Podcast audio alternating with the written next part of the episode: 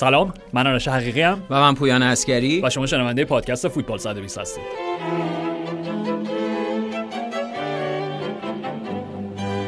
نمی‌دونم این امکان وجود داره که باشگاه ها بله. به هم ترانه یا سرود قرض بدن؟ آره. به لحاظ قانونی یا عرفی؟ نمی‌دونم. تا حالا پیش اومده نمی‌دونم. آره. حالا به هر حال پیشنهاد. من اینه که اگر امکانش وجود داره باشگاه اینتر از اونجایی که بعد از اومدن آنتونیو کونته دیگه واقعا نه اینتر مجنونن نه دیوانه خیلی هم با نظم و ترتیب دارن قهرمان آره. میشن پیش میرن سرود پاتسا اینترشون رو قرض بدن فعلا به روم مورینیو. کاملا هم می‌خونه. اینجوری. بود. امالا پاتسا اینتر امالا پاتسا روما امالا اوکی حل دیگه. آره. موافقی؟ آره حتما. بخصوص که روم خیلی حال پاتسایی و مجنونواری داره واقعا و مشخصا تو این فصل دیگه. خب قبلا هم صحبتشو کردیم که چقدر بابت اشتباهات فردی و اون عدم اون تعادله یعنی حفظ یک کیفیت بابت ان- تو یک بازی نه حالا لزوما در چند هفته چون مشخصا نمایش روم در برای یوونتوس همچین وضعیتی پیدا کرد. آرش اونها خیلی حال بهاری داشتن اوقاتی از بازی خیلی خوب بودن مسلط بودن. تا عملا- دقیقه 70 دیگه قشنگ. بله بله. عملا بعد از اون گل سوم ضربه ایستگاه فوق العاده لورنزو پر- پرگرینی دیگه به نظر می رسید که کار تموم شده برای یوونتوس و مم. کارم بد تموم شده به خاطر اینکه همون چند دقیقه اول نیمه دوم بود. اونا گل دوم رو زده بودن. سریع به گل سوم رسیدن. چند دقیقه بعدش خیلی کوتاه به گل سوم رسیدن. مشخصا دست بالا رو توی بازی داشتن. بازیشون رو دیکته کرده بودن. کنترل داشتن. ولی دقیقا همون روحیه پاتسایی یا همون حال پاتسایی به حال بر کلیت تیم سیطره پیدا کرد و نتیجه شد بازگشت یوونتوس به بازی که البته خود اون بازگشتنش مرحله مرحله بود. چون مثلا تا سه دو باز یک کیفیتی بازی داشت و اون اتفاقی که دیگه سر گل سوم افتاد و عملا دیگه رها شدن دفاع روم سر گل چهارم. کاملا. و می‌خوام بگم پویان در مجموع فارغ از اینکه هوادار یووه باشیم که خب درسته که یک بازگشت بزرگ رو براشون به جا گذاشت ولی خب بدترین خبر ممکن برای فوتبال ایتالیا حتما. و برای یوونتوس که من فکر می‌کنم ضرر و لطمه ای که به یووه وارد می‌کنه خیلی شدیدتر از حتی تیم ملی باشه. حتما. فدریکو کیزا برای- فصل رو که از دست داد شاید به جام جهانی هم نرسه چون ACL پاره کرد آره آره برای خود, برای خود تیم ملی ایتالیا هم آرش خبر بدیه یعنی تو شرایطی که اونها تو یک وضعیت شکننده روانی قرار گرفتن بابت پلی آف و ورود به جام جهانی مشخصا فدریکو کیزا یکی از اون ام-. حتما یکی از مهمترین امکانات هجومی ایتالیا بود. فوتبالیست ایتالیایی در دو سال اخیر بدون شک و. مرد سال فوتبال ایتالیا هم شد, شد در. سال گذشته ولی حالا حداقل میگم حداقل از منظر اتسوری اگه تو نگاه بکنی روبرتو مانچینی می‌تونه خط حمله ساسولو رو منتقل بکنه به ایتالیا راسپادوری اه، اسکاماکا و براردی همین. بازی آخر دیدی که نفری دوتا گل زدن براردی هم که داشت همه گلا رو میساخت و بنابراین عملکرد فوق العاده هم داشتن در طول. فصل یعنی عدد گل و عدد پاس گل هر سه نفرشون عالی بوده و هماهنگی. که با هم دارن مگر. اینکه یووه بره هر ستاشون رو بخره منتقل آره ولی میگم به هر حال خبر بعد از برای هوادارهای یووه خب مسئولیت کیزا بود. خبر خوب این بازگشته بود که خود کیلینی بعد از بازی گفتش که این واقع اون دی ان ای واقعی بیانکونری بود که.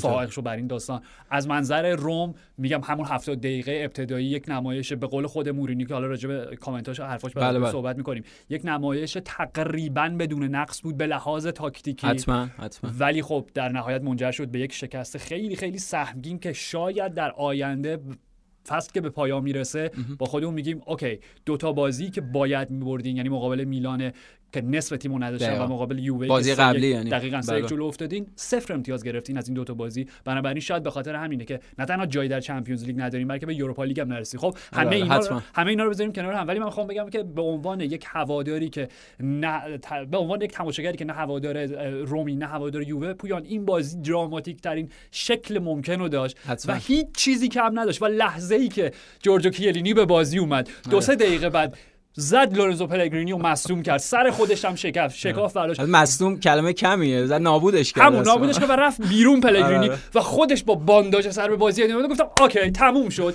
تنها چیزی که کم داشت اینجا همینطوره و یک کیلینی مصدوم و سربسته بود. اون همینطور سرسخت. قدیمی دقیقاً. آره. و تکمیل شد دیگه. این درام تکمیل شد. همینطوره و هو هواداران روم هم به جان خرید. اولا چند دقیقه پایانی داشتن هو می‌کردن. آره آره حتما بنزینشه سوختشه. استاد هنرهای سیاه دیگه حتما نفس ولی واقعیت اینه که واقعا آرش اینه که بهترین بازی های فصل یکی از کامل ترین بازی های فصل چون عملا همه چی داشت یه نمایش کامل.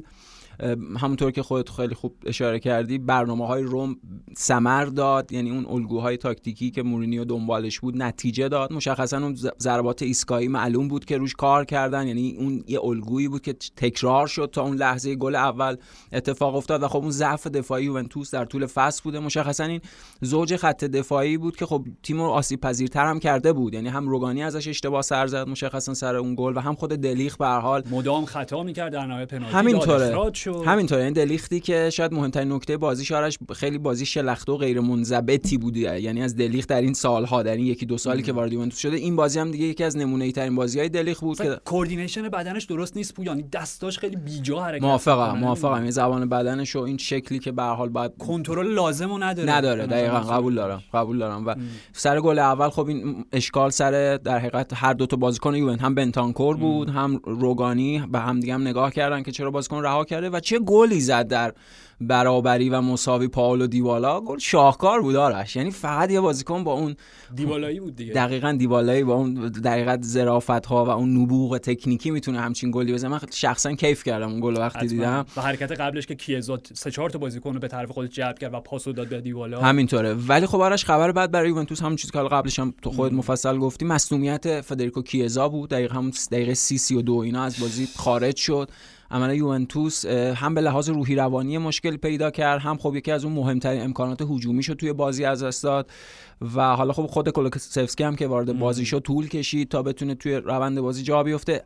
اتفاقات شروع نیمه دوم میگیم یعنی دیگه همه چی رو داشت امضا می‌کرد به نفع برتری یوونتوس. گلی که میخیتاریان زد یه جورایی پله شد یه جورایی بلند شد کمونه کرد توپ در اونجای در دروازه کنج دروازه شزنی فرود همینطوره.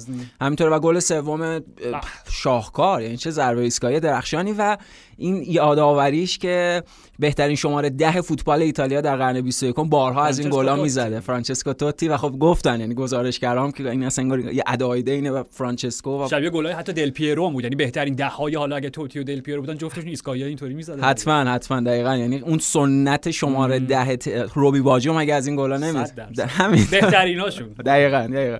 و خب این بازی بود که به نظر می‌رسه دیگه آرش روم می‌تونه کنترل رو بازی داشته باشه. قاعدش این بود که این اتفاق بیفته. ولی من می‌خوام اینجا برای اولین بار در طول فصل که بارها از مورینیو انتقاد کردیم می‌خوام حق بدم بهش. یعنی اون چیزی که بعد از بازی صحبت کرد که تیم به لحاظ هم مسائل ذهنی روحی روانی و هم به لحاظ این شکل حضور در بازی و اون اعتماد نفس که باید داشته باشه بعد خودش رو نزدیک بکنه به من یعنی جوز مورینیو و خودش رو شبیه بکنه. مثلا یک واقعیت آرش. یعنی به حال این الگویی که بارها در طول این فصل تکرار شده نه فقط این فصل در چند فصل اخیر برای روم تکرار شده و واقعیت اینه که خب این نشون میده هنوز فاصله زیادی هست از تبدیل یک تیم با روحیه خیلی شکننده به تیم سرسختی که به قول خود مورینیو تو اون مستنده در حقیقت All or Nothing تاتنهام aggressive بازی کنن. انقدر در حقیقت معصومانه جنتلمن نباشن. اون C word انگلیسی که دقیقا دقیقا. یه زیادی nice نباشن. ده. مشکل روم اینه که دو این سالها زیادی nice بوده. تو این بازی هم مشخصا این اشکال براش وجود داشت. به جای اینکه بتونن با مثلا سرسختی با در حقیقت بازی پایا پای بتونن کنترل بکنن چون دو تا گل هم برتر بودن فاصله داشتن. ولی به هر حال از اونور امکانات هجومی یوونتوس به کارشون اومد تو این بازی آرش. یعنی میگیم با وجود خروج کیزا آلوارو موراتا به نظرم خوب بازی کرد با همه انتقاد حتما با همه انتقادایی که ازش بوده در این چند وقت اخیر ولی خودش رو سر اون پاس گل دوم یوونتوس نشون داد. هم حرکت فردیش خوب بود هم ارسالش فوق العاده بود برای لوکاتلی و لوکاتلی هم باز نشون داد که اون بازیکن اساسیه برای وسط یوونتوس که هر چقدر بهتر بتونه بازی بکنه بازی یوونتوس بهتر می‌تونه شک بگیره و به جریان بیفته و تا گل سوم. یعنی اون گل سوم اون گلی بود که دیگه اساسا ورق بازی رو به نظرم برگردون و پویان می‌تونیم راجع به دو تا مربی هم اینطوری صحبت بکنیم. یعنی حالا خود آلگری که روی نیمکت نبود در بین تماشاگرها بازی می‌دید چون محروم بود. مارکو لندوچی آره، بعد آره. از بازی دستان آلگری گفت من پنج سال پیر آره. شدم. خوشحالم که بازی بعد ولی حالا نمی‌دونم. حالا راجع به مورینیو صحبت بکنیم. یعنی تصمیمات تاکتیکی که تاکتیکی درستی که گرفت. یک اینکه تغییر دفاع سه نفره به دفاع چهار نفره. بله. با توجه به اینکه مانچینی رو نداشت با توجه به اینکه کارسدورپو نداشت به خاطر اینکه جفتشون بازی قبل اخراج, اخراج شدن, بله و اینزلی میتلند نایلز مستقیم از فرودگاه آورد توی زمین. که فدریکو کیزا رو مصدوم بکنه. در ترکیب در ترکیب اصلی تیم قرار داد خب. و پویان حالا اینم نکتهش جالبه. برای نمی‌دونم این آمار چقدر دقیقه. خب چون به هر حال نمی‌دونم در دهه 30 40 اینا شاید یه وقتی پیش اومده. ولی گویا برای اولین باره که سه بازیکن انگلیسی از ابتدا در ترکیب یک تیم ایتالیایی در سری آ به زمین میرن. اینزلی میتلند نایلز کریس اسمالدینی و, و تامی طبیعتا تامی ابراهام و خب حالا در ادامه حالا نمی‌دونم چقدر اینا تبدیل به اون مثلث کلاسیک قطعا مثلا سه آلمانیای آره. اینتر و هلندیای میلان نمیشن. حتما. ولی به هر حال خب یعنی به هر حال اون تغییر تاکتیک کاملا درست بود. استفاده از میتلند نایلز که براش جا انداخته بود که okay تو بیا همین اول بازی میکن خیلی چیز سختیه آره حتما. و نکته دوم چیزی که خودت بهش اشاره کردید اون zonal marking دفاع منطقه‌ای که یوونتوس توی box خودشون روی ضربات ارسالی دارن و مورینیو کاملا هدف قرار گرفت قرار داده بود و اصلا بمباران هوایی شده بود بیانکونری توی این بازی. می‌دید یعنی یه دونه گلو زدن. بله. ولی همینطور جردن ورتو و پلگرینی داشتن توپ ارسال می‌کردن و تامی ابراهام و چه خود اسمالدینی و اینا داشتن ضربه سر. یعنی قشنگ می‌تونست این بازی دو تا گل همینجوری شلوغی به قول تو حتی pinball ی با توجه به فعالیتش هم داشته باشه. خب بله. یعنی تمام طرحهای تاکتیکی درست بود. و حرف مورینیو این بود. بعد از بازی گفت ما 70 دقیقه تقریبا بدون نقص بازی کردیم. و حرفش هم بعد 3 2 بود همونجوری که خودت گفتی آره، یعنی آره. 3 2 هم okay بود. خب به حال گلی بود که خوردن و اینم خب می‌تونیم credit شو به خود مارکو لندوچی بدیم که دو تا تعویض کلیدی داشت. حالا موراتا که اومد پاس گل رو ارسال کرد. حتما. تعویض بنتانکور با آرتور ملو خیلی کلیدی تر بود. حتما ریتم بازی یوونتوس آرش خیلی بهتر کرد. تغییر داد و باعث شد. وقتی که بنتانکور توی زمینه پویان و اصلا یه حرف کلیه که راجع به لوکاتلی می‌زنیم که چرا مانوئل لوکاتلی که در ساسولو دیدیم چرا مانوئل لوکاتلی که در یورو دیدیم فقط سایه ای از اون بازیکن سابق بوده.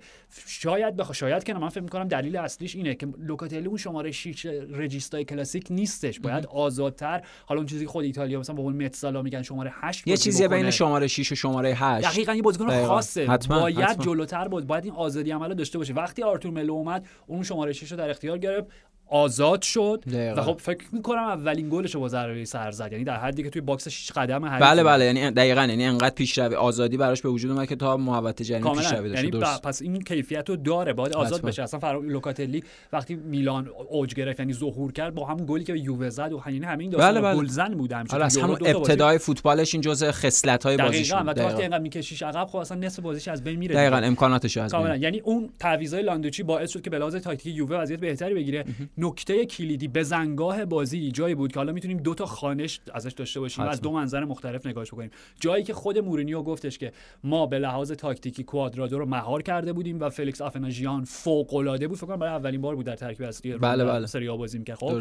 و یه بازیکن جوونی که خب اصولا حالا گلاشو یادمونه به جنوا زد آره. دو تا گل به جمع. آره okay بازیکن مهره هجومی جوون که بیاد گل بزنه خیلی چیز عجیبی نیست آره، آره. ولی اینکه اون انضباط دفاعی داشته باشه حالا تا همون در هفت دقیقه که بازی کرد و. کوادرادویی که راجعش صحبت کردیم همین اپیزود قبلی حتما که قطعا مهمترین مهره یوونتوس بوده این آره فصل آرش آفناژیان یادآور اون ساموئل اتوئو اون بازی بارسا اینتر شده بود. دقیقاً استفاده که مورینیو داشت اینتر نه تنها تو اون بازی آره. بلکه اصلا توی بخش ان- انتهایی. در اون فصل که منجر به سگانه شد. همینطوره یعنی استفاده ای که از ساموئل تو داشت. بود یعنی. تو مجاب بکنی یک حالا وینگر حالا تو که واقعا شماره 9 بود ولی به هر آره. حال یک مهره هجومی که 90 دقیقه برای تیم بجنگه و در بعد دفاعی شرکت همینطور بکنه یا ببخشید یه مثال داخلیش هم بخوام بگم شکلی که کارلوس کیروش از مهدی طارمی در برابر اسپانیا بازی گرفت تو. جام جهانی. آره. و, و این فقط و فقط در یک شرایط امکان پذیره. اینه که بازیکن ایمان و اعتقاد کامل داشته باشه به. مربی. همینطور اوکی بله. بله. چیزی که میگه کاملا درسته. ولی میگم بزنگاه بازی جایی بود که آفنا جیان اومد بیرون و الدور شومورو- شومورودوف به جاش به زمین رفت. که اولین عمل شومورودوف این بودش که خب کوادرادو رو گم کرد. آره. کوادرادو با ضربه سر توپ انداخت توی باکس و در اون فعل و انفعالات دژان کولوسفسکی گل دقیقاً وضعیت pinball ی آره. اوکی خب حالا اون توقفه و مکثاش یعنی اون مکثی که بابت تایید یا رد گل اتفاق افتاد من ازم خیلی تعیین کننده بود در ادامه بازی. اوکی 100 درصد بخاطر اینکه ریتم طبیعی بازی رو به هم زد. خب. حالا من سوال من از تو اینه. آیا تعویض خب تعویض مورینیو انجام داده؟ خب اینی که بعد از بازی گفتش که تا وقتی که فلیکس توی زمین بود ما هیچ مشکلی برای مهار کوادرادو نداشتیم و بازیکنی که به جاش رفت اشاره مستقیم نمی‌کنم نام نمی‌برم الدور شومورودوف خب؟ آره، آره. خب به هر حال تصمیم تو بوده. اگر تصمیم دلیل این تصمیم تاکتیکی نبوده به خاطر خستگی فلیکس بوده که فکر احتمالا همین بود. بوده آره. اوکی. پس باشه. ولی آره. به هر حال تعویض تو انجام دادی. اینکه یه بازیکن جوونت اینطوری بندازی زیر کامیون و همه یه بار تقصیر رو روی سر و صورتش خا- شونش کلش خالی بشکونی تمام کاسه کوزه رو توی سرش بشکونی آره. خیلی جالب و درست نیستش می‌دونی؟ من با این تیکش مشکل داشتم. ولی در ادامه درسته. خب در ادامه همه حرفایی که زد و میگم دوباره باز از ام ورد ایتالیا گفت ببخشید وقتی تو این وضعیت هستی باید همینو بگی. جور دیگه ای نمی‌تونم توصیف وقتی تو این وضعیت هستیم تنها راه اینه که خب ادامه بدیم از این شکست پلی بس- بسازیم برای همینطوره. دیگه چاره جزی نیست. بله. چاره نیست و در نهایت در تکمیل حرف تو یعنی اینکه ما وظیفه تاکتیکیمون درست انجام دادیم. گل سومو که خوردیم فروپاشی روانی کامل. و حتی نتونستیم از پنالتیمون استفاده بکنیم که دیگه این شکست رو تبدیل به دوباره به یک تساوی و چهار چهارش بکنیم. همینطوری. من اون مکس بازی رو هم بابت از بین رفتن ریتم طبیعی بازی میگم. آرش هم بابت تیمی که انقدر ذهنیت شکننده ای داره.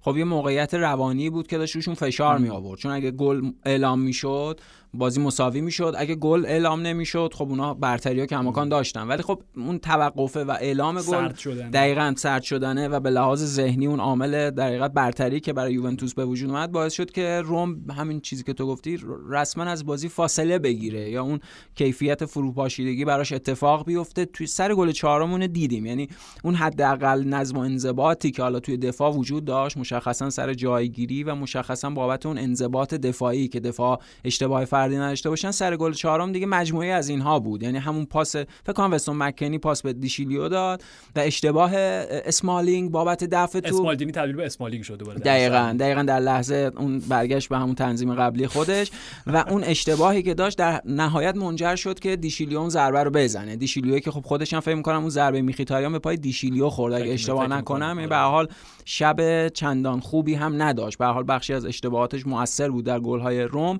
ولی اون گل باعث شد که هم یووه به بازی برگرده و هم دیشیلیو شبش رو به لحاظ کیفی بهتر و گل چهارم هم میگم یعنی یوونتوس به بازی رو ببره همون ببخشید دیشیلیو گلو می‌زنه. آره آره. کی انتظار داشت دیشیلیو تو همچین درامی مهمترین گل میگم گل خوبی هم زد آرش. یعنی هم عالی بود. بال کنترلش عالی بود. و هم پیشروی و شکل ضربش فوق العاده کاملا. و بعد برمیگردیم به خود پلگرینی یعنی چند نقشی که توی این بازی داشت. در نهایت خب مصدوم شد رفت کنار و دیدیم روی نیمکت که نشسته کاملا این شکافی که آره آره زخمه آره, آره روی جای زخم. بود کاملا تو می‌دیدی که خب بابت برخوردش با. کیلینی بود سر به سر آره ولی میگم انقدر این درام بازی کامل بود که لورنزو پلگرینی حالا با توجه به اون تتو خالکوبی فارسی که داره آره. در لحظه که پشت ضربه ایستگاهی قرار داشت به خودش ایمان و باور داشت بله. در لحظه که پشت ضربه پنالتی داشت به پنالتی قرار گرفت اون ایمان و باور رو از دست داشت که همش از این فروپاشی روانی.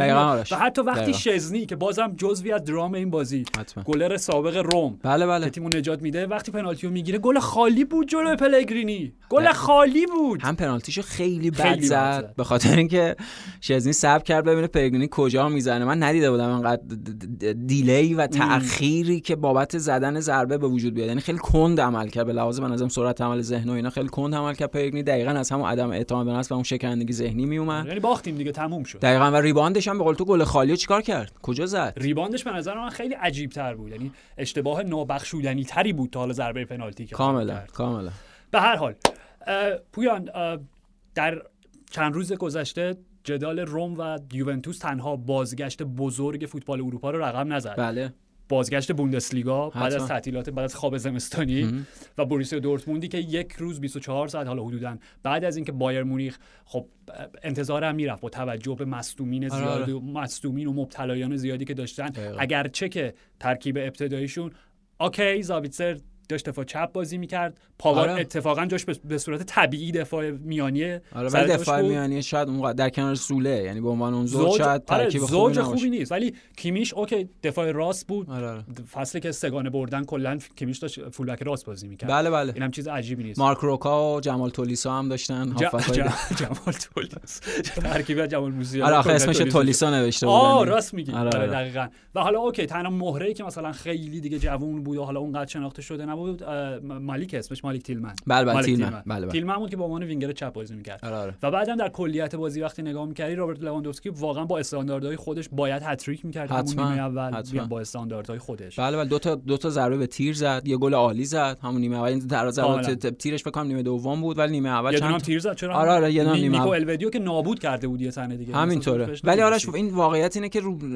در حقیقت نیمکت بایرن هیچ کیو نداشت. همین. یه مجموعه همین. مجموعه بازیکن جوان همون چیزی که خودت گفتی. حالا شاید مثلا پاوار رو در حقیقت کیمیش اوکی تو اون جای خودشون ولی سابیتزر فول بک چپ نه واقعا. یا مثلا مارک روکا و حالا یه بازی اشکال نداره می‌دونی؟ آخه کارشون یعنی وز چیزش جای بازیشون جا نیست. یا مثلا مارک روکا و جمال موسیالا مشخصا هیچ کدومشون به صورت فردی هم گزینه مناسب برای بازی در نقش اون دو تا دفاعی نیستن. یعنی اصلا شکلی که بایرن داشت بازی می‌کرد که با حداقل بازیکنایی که در اختیار داشت بازی می‌کرد. جلوی تیمی هم بازی می‌کرد که تو این سالها گربه سیاهش بوده یعنی گلادباخ در بدترین شرایط پنج پنج در دی اف بی پوکال پنج بایرن شکست دادن و گلادباخ همیشه از فرصت هایی که در برابر بایرن داشته استفاده کرده. حالا این یک رقابت سنتی در دهه هفتاد داشتن. به حال اونها هم وجود داره در context این بازی های بین این دوتا تیم.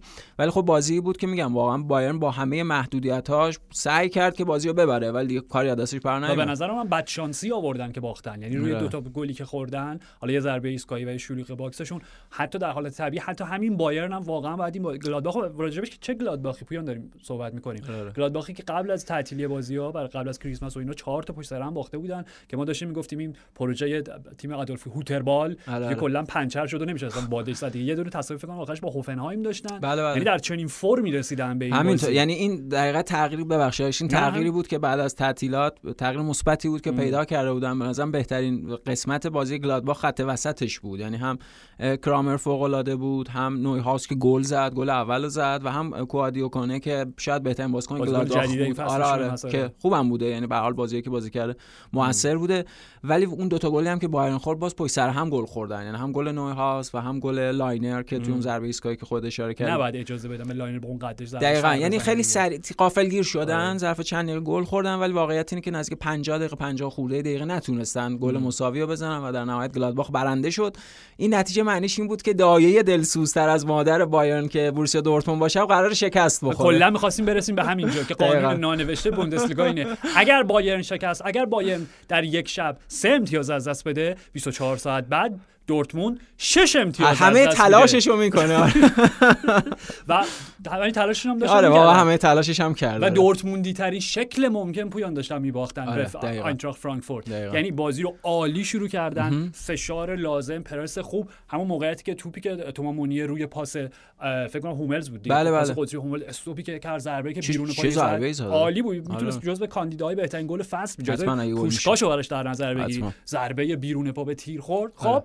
ولی دقیقا مثل دورتموند گل خوردن. دقیقاً. یعنی یه ضربه ایستگاهی که گفتیم از هر سه ارسال رو دروازه دورتموند یکیش گله. به خصوص که فیلیپ کاستیش پشت پشت مرسی و با اون در حقیقت کاتو با اون در حقیقت انحنایی که توپو فرستاد فوق العاده بود. و گل دوم که دفاع دورتموند داشت حالا یه سری اشتباههای ریز هر کدوم می‌کردن. ولی مارکو رویس اومد تکمیلش کرد. یعنی مارکو رویس اومد یه یه پا دو پا برای رافائل بوره. آره دقیقاً. رافائل بوره که گل اولم زده بود یه موقعیت عالی ولی پاس گل بهش داد و رافائل بوره خودشو فرانکفورت دو گله کرد. دو گل کرد اوکی. و تو می‌گفتی خیلی خب تمام. یعنی. قشنگ دورتموندی ترین شکل ممکن. حتی حتی موقعیت 100 درصد ثانیه آخر نیمه اول هم نزدین. یعنی ضربه سری که مهار شد و دانیل مالن با پای چپت بزن اونو. چرا با پای راست؟ از دو قدمی ورنر VAR همینطوره. تو به تیر دروازه کوب همینطور اوکی؟ آره آره. خیلی خوب. نیمه اول دو هیچ. نیمه اول دو هیچ. میشه یه لحظه برگردیم. فقط من می‌خواستم اینو بگم. راجع به تامی ابراهام خیلی کم حرف زدیم. یکی دو جلسه اخیر که راجع به روم حرف زدیم. تعداد گل این نکته فقط چون ورنر گفتم. بله بله. تعداد گل های تامی ابراهام در لیگ در مقایسه با تعداد مساویه با تعداد گل های تیمو ورنر کای هاورت روملو لوکاکو روی هم. آره آره. اوکی؟ اوکی. حالا. برمیگردیم. بله بله. همین برمیگردیم به دویچ بانک رافائل بوره. رافائل بوره کلمبیایی که آرش من اینو بگم بریم سراغ نیمه دوم که به حال با کلی انتظار از ریور پلاته اومد به فرانکفورت. جای آندر سیلوا رو دقیقاً آندر سیلوا و یوویچی که اونم قرضی اونجا بود. عملا بهترین شماره نه‌هاش خب فرانکفورت در پایان فصل از دست داد. رافائل بوره رو گرفتن. رافائل بوره کلمبیایی که اونقدر خوب نبود در طول فصل ولی به هر دو تا گل خیلی خوب زد. فکر کنم آمار گلزنیش بعد از 6 رسید. آره با این دو تا گل. فیلیپ کاستیچ هم 7 تا 8 تا پاس گل اون که دیگه اصلا آره. دست, دست خودش نیست. بهترین عملکرد پاس گل فقط مولر دقیقاً. آره اینو مولر همیشه تو این چند فصل رقابت داشتن برای پاس گل.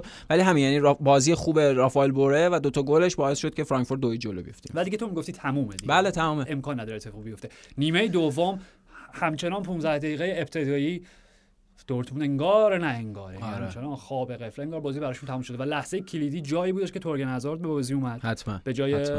فکر کنم یولیان برند بوده فکر کنم آره آره برند. چون آره. برند, کلا فصل خوبی داشت ولی این بازی خوب نه. خاموش بود آره کاملا خاموش بود دقیقا برند اومد و از یک لحظه جریان بازی تغییر پیدا کرد یعنی جایی که ارلین براتالن توپ رو گرفت پاس برای تورگن تورگن بله بله گل تورگن گل. اول. و به یک باره یه دفعه بیدار شدن دورتموند اه، اوکی دو هیچ عقبیم می‌تونیم می‌تونیم بریم برگردیم و در ادامه توماس مونیه ارسال برای جود بلینگام و گل سوم مداهود که فکر کنم سالی یه بار گل می‌زنه و چه گل خوبی چه. گلی و نقش هالند پویان راجع به هالند بیشتر حرف می‌زنیم. نقش لزوما نه فنی فوتبالیش آره، آره. به خاطر اینکه این بازی اصلا یک ابعاد جدیدی از شخصیت خودش داشته می‌داد. دعواشو با هینترگر. دعواش با هینترگر بله. دعواش با خود بوره همه بله، بله. داستان ها ولی می‌خوام جوری که محمود داوود از هالند به عنوان دفاع به عنوان دیوار کاذب استفاده حتما. کرد. یعنی جلو دید دروازه‌بان. گرفته و بود. لحظه ای که هالند کشید کنار دقیقاً. با یه کات داخل آره. پا دقیقا عالی زد. داوود داوودی که کارش خوب بوده. یعنی گفتیم شاید یکم مهمترین ویژگی های مثبتی که بعد از ورود مارکو روزه به دورتموند وجود داشته بازی های خوب داوود بوده. صحبتش از سر انتقال به نیوکاسل. یعنی به حال این چیزهایی که تازه و جدید داره راجع به داوود مطرح میشه. معنیش اینه که در رادار تیم های دیگه قرار گرفته. بابت عملکرد خوب خودش در این فصل. ولی همین چیزی که راجع به هالند میگی یعنی به حال به نظرم رو هر سه تا گل موثر بود. یه دونه پاس گل داد. سر گل دوم تو فعل و انفعالات تاثیر داشت گل سوم دقیقاً اون یه جوری یه دامی بود دیگه و حال که. جلوی دید دروازه‌بان رو کاملا. بگیری اون نقشیه که در گل ایفا کرد و حالا دعوایی که داشت و کلمات حالا آره چیزی که به کار برد در اون دروازه من دعواشو با بوره درست ندیدم ولی. دعواشو با اینترگر دیدم بعد از گل دوم که اینترگر توپو نگه داشته بود و نمی‌داد و حالا این افوردایی که هالند داشت استفاده. همینجوری آره اف بامبو که داشت همینجوری سر اینترگر و اینا مینداخت بعد یه چیز کلی من اینو درک نمی‌کنم این عجله بازیکن‌ها برای اینکه توپو بردارن و ببرن و دعواها و یه جسته دیگه جسته ولی چه کاریه بی خودی بابتش اختار می‌گیری یعنی بالاخره بازی شروع میشه دیگه آره می‌دونی خب یه جور تخلیه روحی روانی هم. مثبت هم منفی می‌دونی. یعنی اون ت- به شکل طبیعی اون برخورده و دعوا اتفاق آره ولی بازیکنی که اوکی من می‌فهمم مهاجمی که گل زده و می‌خواد ریتم تیمش رو حفظ بکنه بره توپو سری برداره آره، و. بکاره وسط زمین آره، آره. ولی مدافع چرا باره؟ خب بالاخره که باید بریم بازی کنین دیگه الان توپو ورداری چه نمی‌دونم به هر حال من. خیلی. به نظرم خیلی لازم نیست ولی آره دعواش با هینترگر و اینکه پویا نکته این بود اینکه از یک بازیکن جوون که اینقدر تب و- تب تب تب و مزاج آتشین داره. زیادی دیگه. خیلی خیلی. توماچه دیگه. دقیقا یعنی اون انرژی که داره. تو تو ببین حالا با همه صحبت هایی که راجع به مقصد بعدیش میشه و اینا ولی واقعا هالند برعکس یک سری بازیکنهای هم نسل خودش باز می‌خوام تا لحظه ای که برای بروسیا دورتموند بازی می‌کنه آره آره تا سوت پا... آخرین بازی تمام وجودش رو برای تیمش می‌ذاره آره، آره. یعنی تو ببین حتی وقتی مصدوم روی ت... بین تماشاگرها آره، رو تماشاگر- دقیقا. همونقدر انرژی مرسی. داره که توی زمین آخرش خب؟ کلمه راجبش انرژیه یعنی هالند بدون انرژی هیچیه. هیچیه دقیقا. و اگه انرژی نداشته باشه اصلا نمی‌تونه خودش باشه. در نتیجه کامل فرق می‌کنه. حالا با هر مثال دیگه که تو احتمالا مد نه نه نظر بود. من سینما اوکی. آره،. واقعا هالند یعنی دست خودش نیست. اونقدر انرژی آسمانی و انرژی عجیب غریب و می‌دونی یعنی ورای انرژی طبیعی داره. برای فرزند اودینه. آره دقیقا. یعنی همینه. میاد انرژی. همینه. یعنی اصلا اگه بگیم اون انرژی رو نداشته باشه یا افساری بهش بزنه یا کنترل بکنه دیگه حالا نیست. میشه بازیکن معمولی مثل بقیه. دقیقا. و به حال حالا اون درگیری که با هینترگر داشت میگم اگر اخراج می‌شد اونجا درسته. قطعا ازش انتقاد می‌کردیم. یعنی همه ازش انتقاد می‌کردن ولی تو می‌تونستی درک بکنی که یه بازیکن جوان توی اون لحظه بله، بله. ولی می‌خوام بگم که اونجا حالا در حالا چون ما تشبیه های اونجرزی رو داریم در نقش دکتر هالک ظاهر شد یعنی همون شور و خروش اون خشم هالک رو داشت همون قدرت تعقل خود داک بروس بنر. بنر رو بله، بله. که تبدیل میشه در اینفینیتی وار عذر می‌خوام در اند گیم. دکتر هالک ها دکتر بله، بله. یعنی در, آن واحد هر دو رو داره خب اون اونجا بود ولی دعواش با رافائل بوره نکتهش این بودش که همون دقایق پایانی بودش که هالند هی توپ رو روی خط حفظ می‌کرد و بوره واقعا اومد از پشت لگد زد بهش. آره رو برز اون چیزی که میگی آره زدش. آره زدش. یعنی هیچ توجیه وجود نداشت. خب. اولا یک کردیتش برای هالند که اونجا کارت زرد دومو نگرفت و اخراج نشد. خب دوباره فقط به بوره اختار داد. ولی در ادامه حالا تو- میگم چون تماشاگرام نبودن بله بله. عملا میشنیدی بازیکن‌ها چی میگن. هالند دو سه بار پشت سر هم به زبان اسپانیایی. خب اسپانیایی داری یاد می‌گیری؟ برای چی نمی‌دونی؟ هیچ کی نمی‌دونه. هیچ دلیل مشخصی نداره آره چه اسپانیایی. جالب هیچ کی آره. نمی‌دونه نه. دو سه بار هی همینطوری بلندش کن. که پاسا ارمانو که پاسا ارمانو که پاسا ارمانو. فارسی سلیسش میشه. چه داداش آره. چی میگی؟ فازت چیه.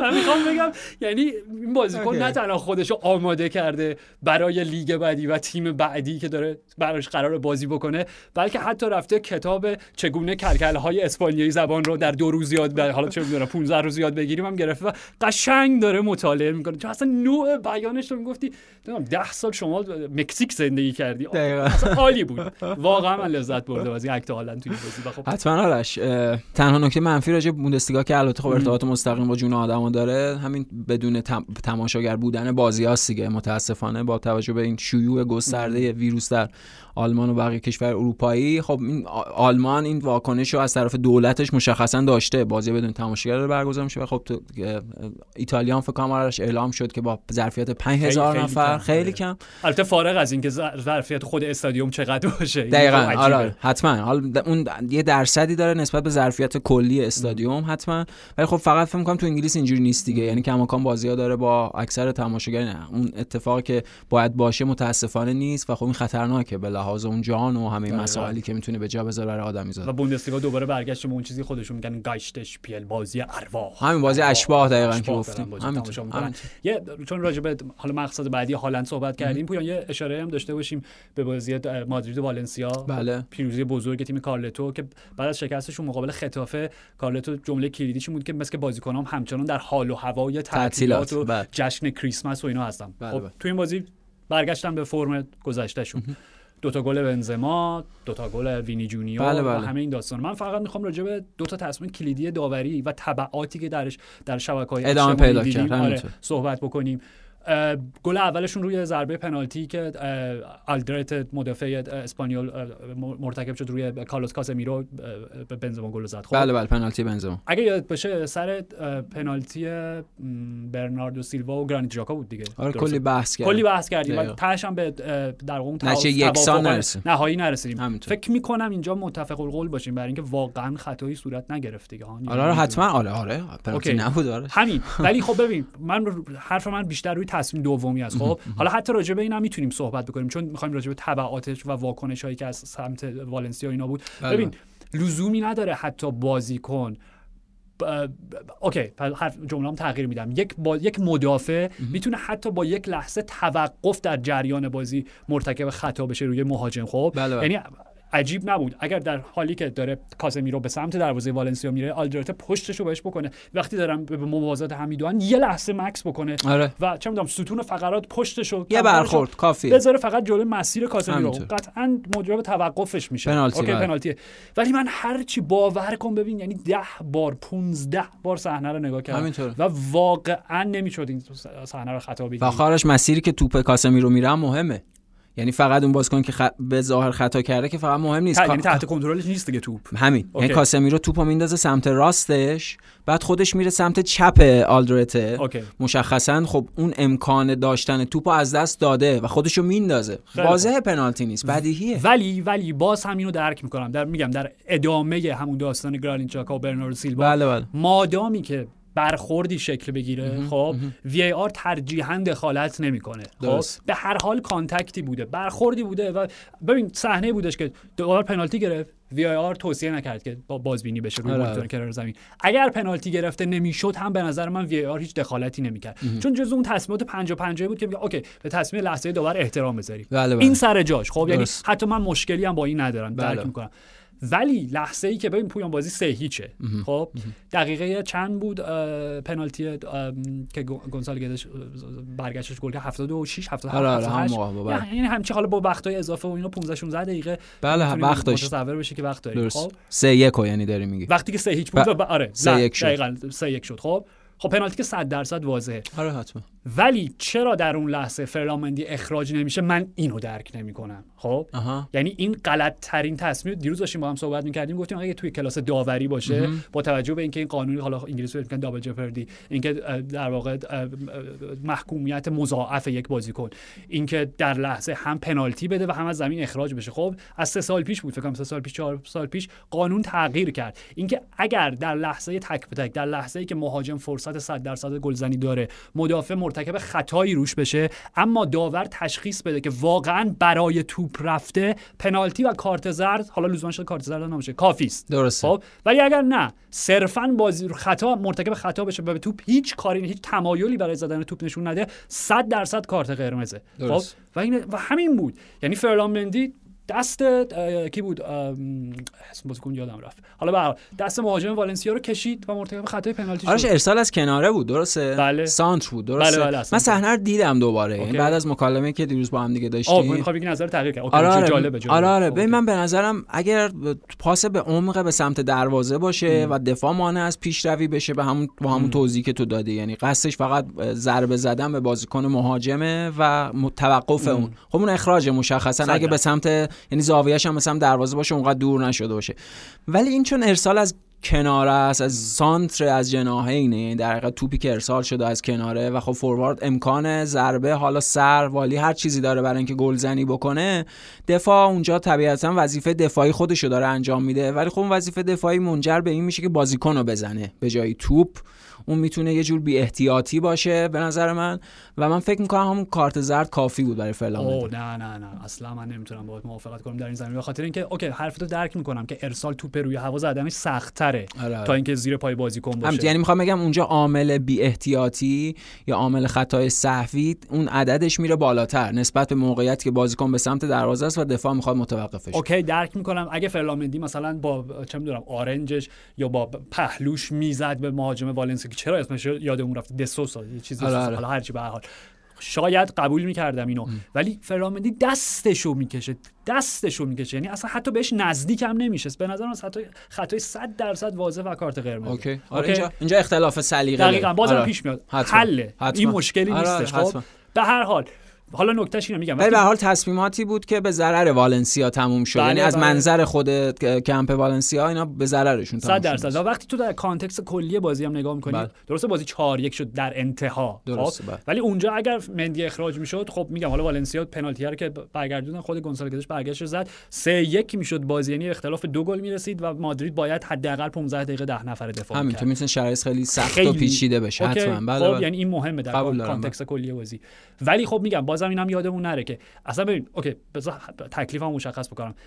من و تو هیچ کدوم هیچ وقت قائل نبودیم بر نمی‌دونم توهم توطئه و نمی‌دونم نه، اصلا. اوکی. ولی رفتاری که با- به نظر من باشگاه والنسیا داشت بعد از بازی میگم فارغ از این که اصلا تصمیمات درست باشه چقدر غلط باشه هر چیزی اینکه اصولا آیا در شأن اکانت حالا شن برای شبکه‌های اجتماعی خیلی کلمه بزرگه به هر حال. سخنگوی رسمی باشگاه بله بله دیگه. رسمی دیگه اون که دقیقاً. رسمی مهمه okay اونجا. سخنگوی رسمی باشگاه. یعنی موضع باشگاه رو داره منتقل می‌کنه دقیقا یک نفر نیست ح- شخص حقیقی نیست شخص حقوقیه دقیقاً. خیلی فرق داره رفتار شما خب و کاملا. بیاین اون توییت داشته باشین که مثل اینکه نمی‌دونم دزدی و اینا در مادرید یه امری تکراری داره تبدیل میشه و همین چیزی که داشتیم راجع به صحبت کنیم ارجاع به این سریال Money Heist، Casa de Papel چی بله. سریال نتفلیکس آره آره آره راجع همش دزدی گروهی که سرقت می‌کنن اینا. و بعد جواب پیکه رو همراه داشته باشه که ریتوییت پیکه و آره که. جواب بده که مثلا خیلی هم خواسته بود در چیز انگلیسیش خیلی از مثلا آرایه های ادبی استفاده بکنه که بلند نگو که penalize میشی که حالا penalize اینجا منظور مثلا ضربه پنالتی علیهت می‌گیرن یا در بعد قضایی یعنی که مثلا چه می‌دونم دادگاهی میشه اینا speculate شده بود. یه همچین چیزایی اصلا به نظر من درست نیست. اولا که حتما. یک به لحاظ قانونی می‌تونه پیگرد داشته باشه پویان یه همچین حتما چیزی به لحاظ- اتهام خیلی بزرگیه. حتما آرش به لحاظ قضیه ببین گفتیم ما من و تو خودمون هیچ کدوم به تئوری توته. توهم توته اعتقاد نداریم. من میگم توهم توته و تئوری توته وجود داره. منتها بله بله. شما احتیاج به دلایل و فکت هایی دارید که بتونید اثباتش کنید. اگر ندارید وقت خودتون بقیه رو تلف کردید. این از این. دقیقاً. مشخ- ببخش معذرت می‌خوام. فصل پیش برای شما سه تا پنالتی مقابل مادرید گرفته نشد. در یک بازی دقیقاً بازی 4 1 بردن دقیقاً سولر هتریک که پنالتی کرد. همینطوره. یعنی به حال این اتفاقاتیه که میفته. به حال مادرید تیمی بوده که در دو سه سال اخیر این اتهام از سوی بقیه تیم های لالیگا علیهش بوده که از تصمیمات VAR استفاده مثبت کرده. یادمونه آرش فصل پیش توی مقطعی تصمیمات VAR کاملا علیه مادرید بود. یعنی زیدان در چند کنفرانس مطبوعاتی راجع به این صحبت کرد ام. که تصمیمات برخلاف فصل پیش که این اتهام هم می‌زدن الان کاملا برعکس شده علیه ما شده. اینا اصلا چیز نیست. هم به لحاظ قضایی که تو گفتی. هم به لحاظ شأنیت یک باشگاه هم به لحاظ اصلا عرف همون بازی فوتبال که همون دقیقا اون fair play ی که باید لحاظ بشه یه بازی تموم شده تموم شده. دیگه دیگه ادامه دادن اینا در شبکه های اجتماعی اینا معنایی جز پذیرش اون شکست یعنی اینکه نمی‌خواید اون شکست رو بپذیرید و اون روحیه بزرگسالانه و بالغانه رو ندارید. معنای جز این ندارید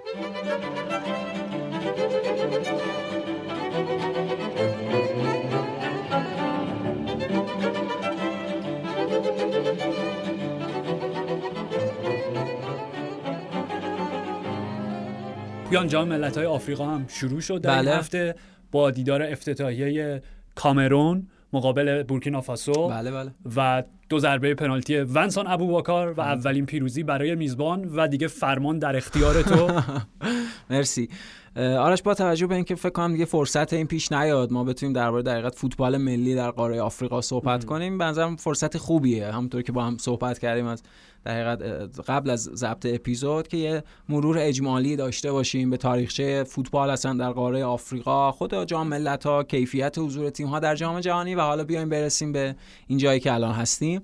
خب مشخصا این مسابقات در سال 1957 آغاز شده. مشخصا اون تاریخیه که شاید فوتبال ملی داشته یک معنایی در قاره آفریقا پیدا می‌کرده. اگر یک استثنایی که حضور تیم ملی مصر در جام جهانی 1938 بذاریم کنار خب اون یک چیزی بوده. یعنی خارج از اون قاعده بوده. مشخصا فوتبال به اون معنایی که حالا در اروپا یا آمریکای جنوبی وجود داشته یا حتی زودتر در آسیا اون اتفاق میفته در آفریقا دیرتر این اتفاق میفته و خب در اواسط دهه 50 یعنی همون تورنمنتی که خب به وجود میاد جام ملت‌های آفریقا دوره های اولیه تیم ملی مصر قهرمانه و خب یه دلیل مشخص هم داره به خاطر اینکه خب مصر کشور متمول تریه فرهنگ قدیمی تری داره در مقایسه با همه اون کشورهای آفریقایی دیگه و خب اینم بعد گفت که مشخصا تیم های آفریقایی به دو تا گروه کلی تقسیم میشن. تیم های مشخصا شمال آفریقا با همه اون اشتراکات فرهنگی که با فرهنگ عربی دارن با کشورهای عربی دارن. خب زبانشون هم عربیه و کشورهای آفریقای مرکزی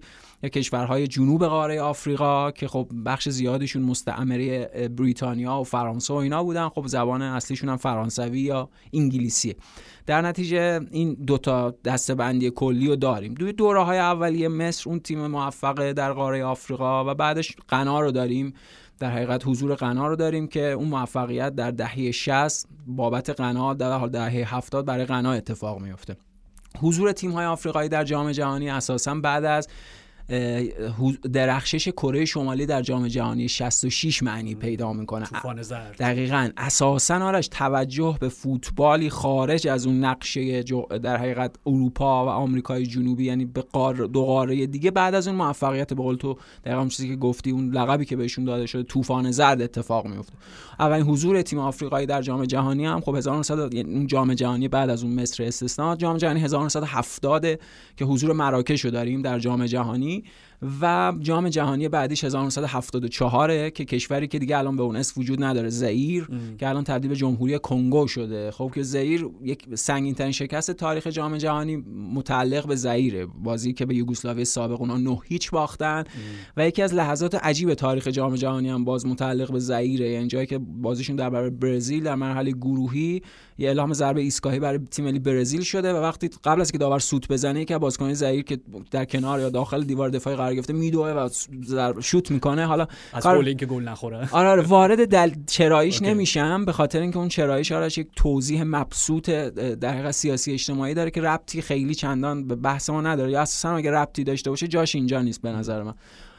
ولی خب حالا از 1978 از 1982 کیفیت حضور تیم های آفریقایی در جام جهانی آرش برجسته تر میشه. مشخصا جام جهانی 82 بهترین نمایش تیم های آفریقایی بعد از چند دوره‌ای که در جام جهانی حضور دارن یعنی هم کامرون که با سه تساوی از جام جهانی حذف میشه فقط به خاطر اینکه ایتالیا گل زده بهتری نسبت به کامرون داره. و هم الجزایر که اون اتفاق در حقیقت تاریک و زشت براش به وجود میاد سر اون در حقیقت علیهشون در آره آره یه جور اون تبانی نانوشته ای که بین ثابت نشده. دقیقا. بین آلمان و اتریش جریان داره بابت اینکه اونها اون بازی رو با اون کیفیت بخش زیادیشو می‌کشن بازی رو از اون شکل طبیعیش خارج می‌کنن که با اون نتیجه جفتشون صعود بکنن و خب الجزایر حذف بشه. ولی به هر حال نتیجه اون درخشش در جام جهانی 82 میشه. اعتماد به نفسی که حضور مراکش در جام جهانی 80 باعث صعودش از مرحله گروهی میشه. یعنی برای اولین بار نه فقط صعود از مرحله گروهی به مرحله حذفی جام جهانی که اونها برای اولین بار تیم اول گروهشون هم میشن. این موفقیتیه که آرش کامرون در جام جهانی 90 تکرار می‌کنه و به نظر نقطه عطف مهم راجع به فوتبال آفریقا کیفیتیه که کامرون از خودش در جام جهانی 90 نشون میده. بازی افتتاحیه شکست دادن مدافع عنوان قهرمانی با دیگو آرماندو مارادونا. دقیقا نکتهش همون بازی افتتاحیه است. بخاطر اینکه همه جهان نشسته بازی افتتاحیه جام جهانی 90 رو تماشا بکنه که یک سمتش قهرمان دوره گذشته است. که کاپیتانش بهترین بازیکن روی کره زمین هنوز یعنی در 2022 بله، بله. و مشخصا اون بازی که کامرون در برابر آرژانتین انجام میده اون بازی که با گل فرانسوا اومان بیک که همیشه به اومان بیک معروف بوده در فضای فارسی. با اون گل خب آرژانتینا شکست میدن درسته خیلی بازی خشنی دارن دو تا بازیکن کامرون اخراج میشن ولی بعد از اون برد بعد از پیروزی در برابر رومانی به دست میارن اونها باز موفقیت قبلی مراکش رو تکرار می‌کنن تیم اول گروهشون میشن به دور بعدی میرن.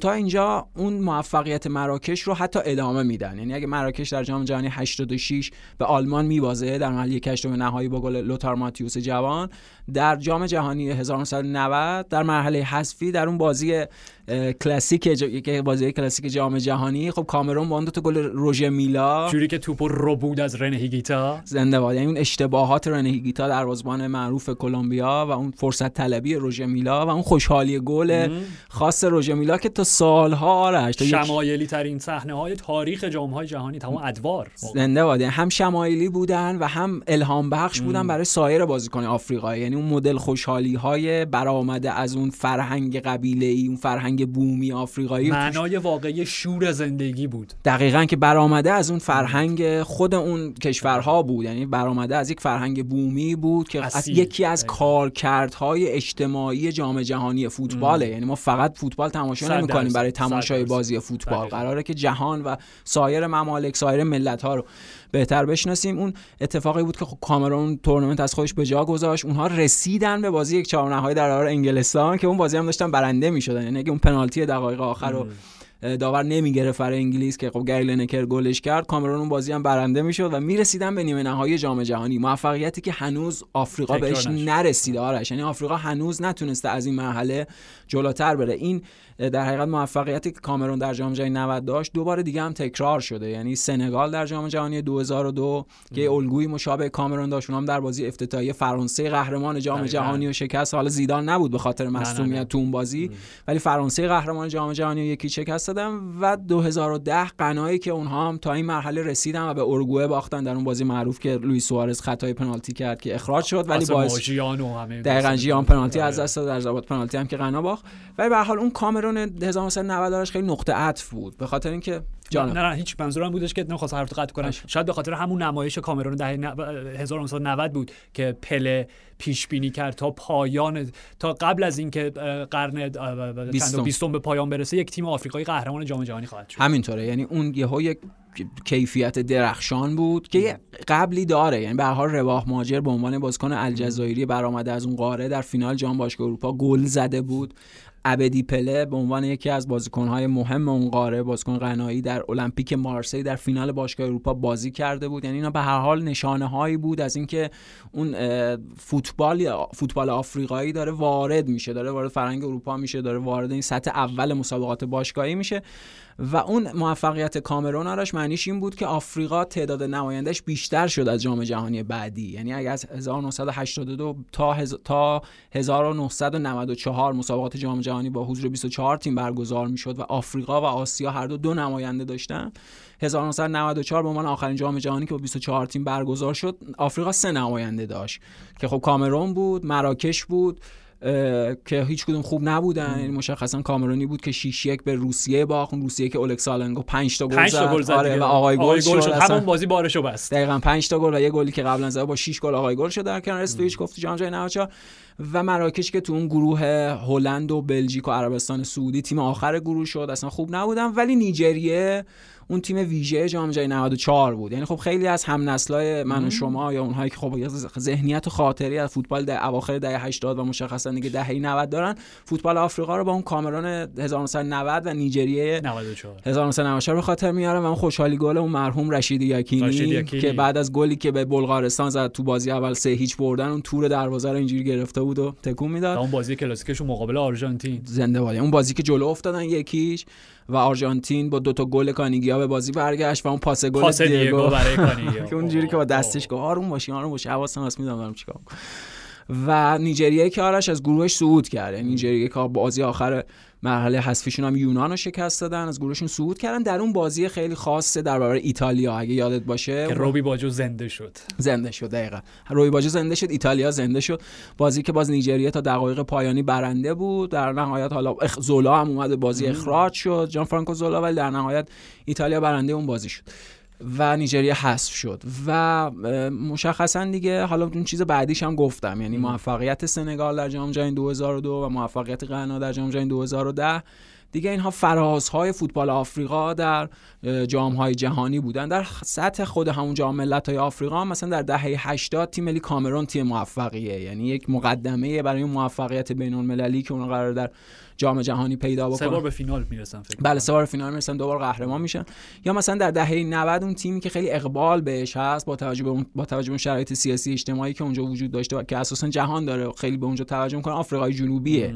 که خب آفریقای جنوبی در دهه 90 قهرمان جام ملت‌های آفریقا میشه در سال 1996 بعد از همه اون ماجراهای رفع اون آپارتاید و اون تبعیضی که علیه سیاه‌پوستان وجود داشته و اون چهره در بین المللی صلحآمیزی که از نلسون ماندلا در جهان شکل می‌گیره و حضور آفریقای جنوبی در جام جهانی 98 و دیگه حالا از مثلا 2000 به این ور دیگه همین حضورهای یکی دوتا مثلا استثناء توری موردی. موردی دقیقا تیمای آفریقایی رو داریم و به نظرم فوتبال آفریقا در یک دهه اخیر حالا اگه درخشش الجزایر رو در جام جهانی 2014 به عنوان استثناء این قاعده باز در نظر بگیریم نمایش درخشانی که در برابر آلمان, آلمان. داشتن. بله، یعنی بله. تیم قهرمان جام جهانی 2014 بیشترین تیمی که اذیتش کرد تو اون تورنمنت همون الجزایر وحید خلیل حدزیش بود که فوق العاده بود تو بازی.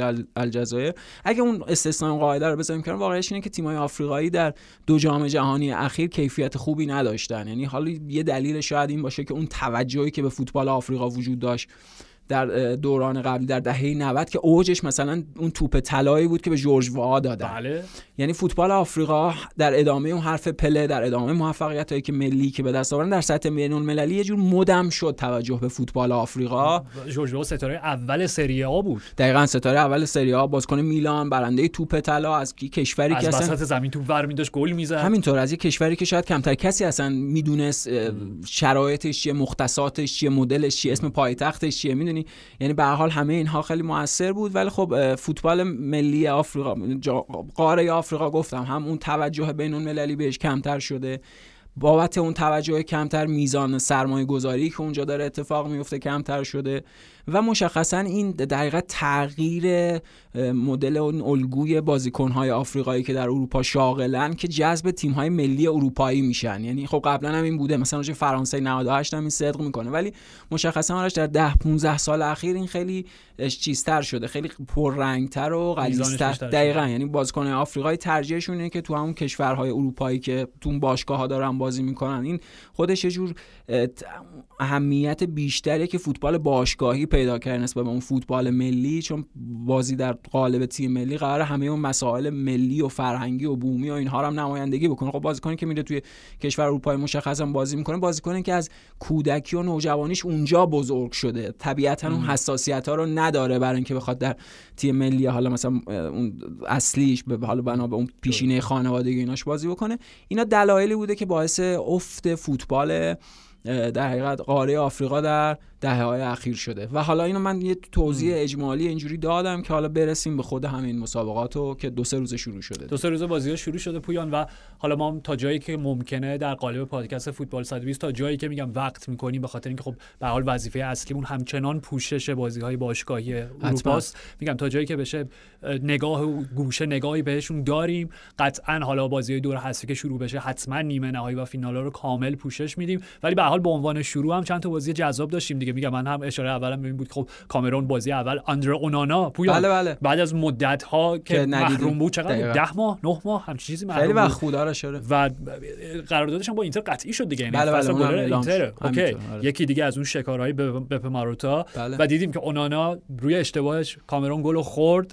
ولی خب در ادامه با دو تا گل میگم ونسان ابوبکر بازی رو بردن و تقریبا تمامی مدعیان مدعیان دیگر که حالا مراکش و سنگال دیشب بودن اونها هم بازیاشون با اختلاف کم یه گل با پیروزی آره آره هم بازی اول دیگه. آرش به حال بابت اون انتقالی که از یه قاره دیگه به این قاره داشتن همه اون مسافت همه خستگی ها و اینا به حال زمانی طول می‌کشه تا جا بیفتن. مشخصا مثل هر تورنمنت دیگه حالا غیر از خود جام جهانی که دیگه خیلی آیکونیک و شمایلیه بازی های مرحله گروهی اهمیتش کمتره. یعنی شاید تیم ها با توجه به قدرت یعنی انرژی که قرار ذخیره بکنن برای مراحل حذفی شاید چندان مسابقات مرحله گروهی صرف که بتونن بارشون رو ببندن و امتیازات لازم رو بگیرن. اونقدر خب بازی ها رو جدی نمی‌گیرن. این اتفاقی بود که تو این بازی هم افتاد. حالا سر بازی کامرون و بورکینا فاسو دقیقا کامرون بورکینا فاسو تیم خوبی بود. یعنی سازماندهی خوبی داشت. بورکینا فاسو آرش تیمیه که تو همین پلی آف مرحله قبلی جام جهانی در قاره آفریقا بدون باخت از مسابقات حذف شد. یعنی نشون می‌داد که چقدر هم به لحاظ سازماندهی هم به لحاظ اون دقیقاً کیفیت فوتبالی تیم قابل احترامی بودن. خوبم بازی کردن. به فینالی هم چند سال پیش رسید رسیدم بله بله. یعنی تجربه نایب قهرمانی در جام ملت‌های آفریقا هم در همین سال. نسل طلاییشونه در واقع. آره آره. نسل طلایی که خب دو تا بازیکن خیلی معروف داشتن. ادمون تاپسوبا نمی‌دونم چرا نیست. به عنوان بازیکن بایر لورکوزن در ترکیب ولی خب برتران تروره بازیکن استون ویلا دیدیم که مرتکب پنالتی اول شد. دقیقاً خطایی که روی زامبو آنگیسا کرد. آنگیسا که خیلی خوب بازی کرد. یعنی به حال هر کدوم از این باز... تیم ها چهره های شناخته شده بین المللی دارن. یعنی خود اشاره کردی تو به کامرون آندره اونانا زامبو آنگیسا پیر کونده که هافبک ماینز بود. الان اگه شما تو لیگ یونان بازی می‌کنه. خود ونسان ابوبکر خود چوپاموتینگی که بازی اومد در نیمه دوم. و خب اینا در حقیقت دلایلی که می‌تونه حالا غیر از خود اون مسائل مربوط به اون قاره باعث جذب تماشاگر تلویزیونی مسابقات قاره آفریقا بشه یا بازیهایی که مثلا دیروز برگزار شد بازی که سنگال داشت. به مربیگری آلی سیسه همون بازیکن اون بله تیم 2002 اون تیم بله. بله. مرحوم همون متسو. دقیقاً همون شکل. اصلا تغییر نکرده. یه خورده شهر مثلا چینو شروع کنه تو صورتش با توجه به سنش پدیدار شده باشه ولی مثلا پویا معلوم هست مربی جوونه. اصلا دیدی برخوردش با بازیکن شبیه بیشتر یه هم تیمیه تا یه مربی. دقیقاً و یکی از بازیکن مهم اون تیم 2002 بود. شاید اگه مهمترینشون مثلا الهاجی دیوف در نظر بگیریم بله لیدر پول بازی کرد یعنی موفقیت بزرگ بود برای اون تیم ملی سنگال. ولی خب اونم سلیف دیاو. سلیف دیاو دقیقاً. و سنگال هم خیلی به سختی بازیشو برد زیمبابوه رو اگه اشتباه نکنم یکیش بردن با گل هم دقایق وقتی تلف شده هفت سادیو مانه آره سادیو مانه که خب البته مثلا ادوارد مندی و اسماعیل سار رو به خاطر مسئولیت نداشتن. ولی خب تعداد زیادی دیگه بازیکناشون رو در اختیار داشتن. تیم پرمهره سنگال یا مثلا بازی دیگه که دیروز بود بازی به حال نزدیک پایا پایان بود. بازی بین قنا و مراکش بود. مراکش که مربیش حلیل هوزیچه حلیل هوزیچ که گفتیم با الجزایر چه نتایج فوق العاده گرفت. شخصیت غریبی هم هست پویا خیلی. زندگی که پشت سر گذاشته از جنگ بالکان تا اصلا آرش این کاراکترهایی که از اون فرهنگ بالکان اومدن همشون کاراکتر روحهای عجیب غریبی دارن. به خاطر اینکه اون روح حاکم بر اون منطقه خیلی انواع و اقسام احساسات رو درون خودش قرار داده و برای همین آدمای خیلی خاصی هن و حضورشون در فرهنگ های فوتبالی اما حلیل حضوریش مثلا این حضور کوتاهی در اروپا در مقام مربی باشگاهی هم پیدا کرد. ولی خب جاش در حقیقت همون فوتبال ملی آفریقاست و خب حالا خود مراکش مراکش هم دیدیم دیدیم یاسین بونو رو داشتن اشرف حکیمی رو داشتن رومان سایس کاپیتانشون رومان سایس که بله. جلو ما بازی کرد تو جام جهانی آره. دقیقا بازی که یک هیچ ایران برد. و از اون ور خود در حقیقت غنا توماس پارتی رو داشتن آمارتی رو داشتن جردن آیو داشتن. به حال اینا تیم های پسران عبدی پله. دقیقا برادر آیو پسر عبدی پله که اسمش هم باز قبلتر بردیم تو این اپیزود. و خب بازی خیلی خوبی که امروز قراره اتفاق بیفته بین مصر و نیجریه یعنی قدرت های قدیمی قدرت های جدید سنتی فوتبال آفریقا مصری که کارلوس کیروشو داره مو صلاحو داره و خیلی می‌تونه بازی ها جذاب باشه. همونطور که خود گفتی دقیقا حالا بنا به اهمیت بازی ها راجبشون صحبت می‌کنیم. مشخصا در مرحله حذفی بیشتر ولی خب این تورنمنتیه که اینم بگیم. معمولا آرش دو سال در میون برگزار میشه. این قرار بود پارسال برگزار بشه. به خاطر حالا اتفاقاتی که افتاد قرار بود در تابستون هم باشه که تداخل پیدا نکنه با در واقع تقویم باشگاهی اروپایی. آره یعنی اونها بازی در اون هوای گرم وحشت را به جان, خریدن برای اینکه از اون انتقاد و قر کمتر بشنوم ولی به حال این گریز ناپذیر بود. به خاطر اینکه میگم تورنمنت قبلی 2019 اتفاق افتاده بود و سه سال بینش فاصله افتاده و معمولا این فاصله هاشون دو ساله. یعنی شده که یک سال هم بینشون فاصله باشه ولی میانگین هر دو سال یک باره و در نهایت امسال برگزار شد و یه امکانه دیگه. امکانه که حالا بازی های ملی در یه قاره دیگر تماشا کنم برای من خودم شخصا خیلی هیجان انگیزه. عالی. اگر بخوای پیش بینی داشته باشی با حالا قدرت تیمایی که در این یکی دو روز دیدیم حالا سابقه که خودت راجع بهشون صحبت کردی و مربی‌ها و الجزایری که به هر حال شاید نمی‌دونم مدعی اول باشه مدافع عنوان قهرمانی نمی‌دونم پیش بینید حداقل مثلا برای فینالیستا چیه؟ آرش من فکر کنم مس با کارلوس کیروش و خود کیفیت موصلاح و اینا حتما مدعی جدی باشه. الجزایر هم همینطور به حال با ریاض ماهرز با همه بازیکن خیلی خوبی که در اختیار دارن. من فکر می‌کنم حالا مسابقات در کامرون داره برگزار میشه. احتمالا بعد یکی از اون قدرت های آفریقای مرکزی احتمالا برنده مسابقات باشه. ولی من خودم فکر می‌کنم یکی از اون تیم های شمال آفریقا یعنی یا مراکش یا مصر یا الجزایر قهرمان مسابقات. من به شدت موافقم با فینال مصر الجزایر. حتما. عالی میشه. مرسی پویان. مرسی از مرسی فرشاد و مرسی از شما که شنونده پادکست فوتبال 120 بودید. تا جمعه فعلا.